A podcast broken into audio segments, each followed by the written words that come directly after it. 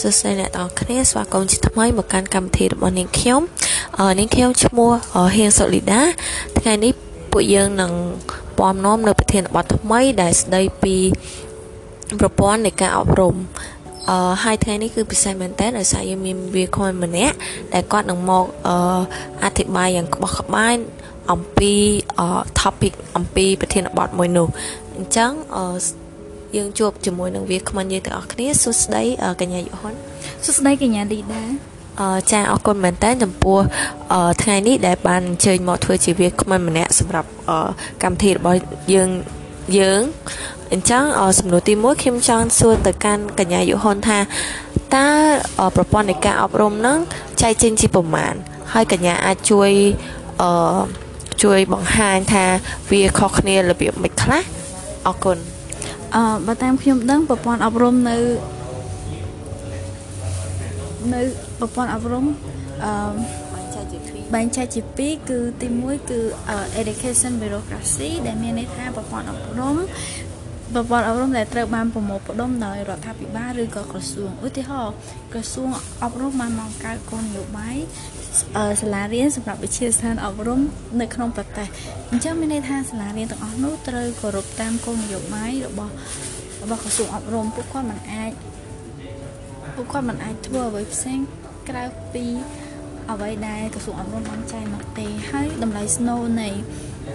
តម្លៃស្នូលនៃ education bureaucracy គឺបង្កើតឡើងដើម្បីបម្រើផលប្រយោជន៍ដល់សង្គមទាំងមូលចំណែកឯប្រព័ន្ធអប់រំទី2គឺ corporate schooling ដែលដែលប្រព័ន្ធអប់រំនេះគឺมันមានអំណាចប្រមូលផ្ដុំมันស្ថិតនៅក្រោមអំណាចរបស់រដ្ឋាភិបាលឬក៏ក្រសួងទេអឺសាលារៀនបង្កើតឡើងដើម្បីផ្ដល់ផលប្រយោជន៍ដល់បុគ្គលហើយនិងគ្រួសារនៅក្នុងសង្គមនោះ ចាចាអរគុណកញ្ញាយហ៊ុនអញ្ចឹងសំណួរទី2ខ្ញុំចង់អឺដឹងថាតើប្រទេសកម្ពុជាយើងនឹងស្ថិតនៅក្នុងអឺស្ថិតនៅក្នុងប្រព័ន្ធអប់រំមួយណាមួយណា education bureaucracy ឬក៏ corporate schooling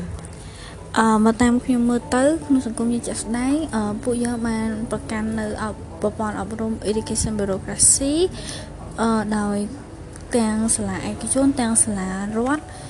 គឺពួកគាត់ត្រូវអឺពួកគាត់អឺមិនពួកគាត់មិនមានអំណាចឬក៏មិនមានអំណាចឧទាហរណ៍បើសិនជាពួកគាត់ចង់បង្កើនគម្រោងដោយខ្លួនឯងពួកគាត់ត្រូវត្រូវឲ្យក្រសួងពិនិត្យមើលហើយវាតម្លៃជាមុនសិនមុននឹងអាចអនុវត្តគម្រោងនោះបានអញ្ចឹងមានន័យថាពួកគាត់អត់មានអំណាចនៃខ្លួនឯងទេអញ្ចឹងមានន័យថាពួកសាលារៀននីមួយៗត្រូវបានគ្រប់គ្រងដោយរដ្ឋចា៎អរគុណអរយុហ៊ុន អឺអញ្ចឹងខ្ញុំចង់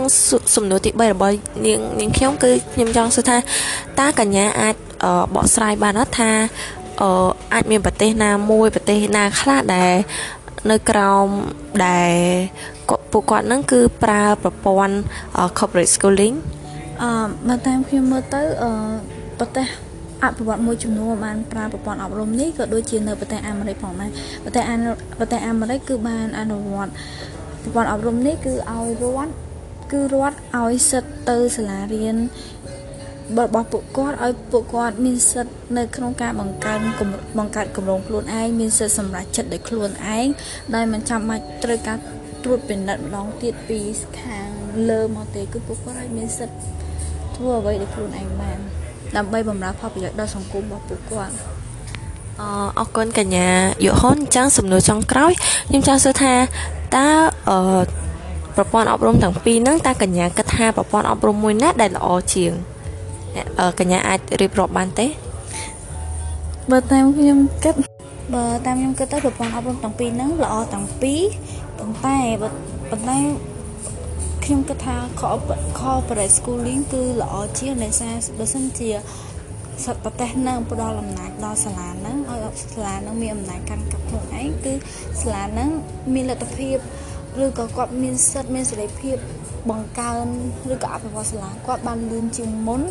ពីព្រោះពួកគាត់អាចធ្វើអ្វីដោយខ្លួនឯងបានគាត់មានម្ចាស់ការលើខ្លួនឯងគាត់អាចដឹកនាំដោយខ្លួនឯងបានចាអញ្ចឹងមានតែប៉ុណ្្នឹងទេកញ្ញា អរគុណច្រើនកញ្ញាយុហ៊ុនដែលបានរៀបរាប់យ៉ាងក្បោះក្បាយអំពី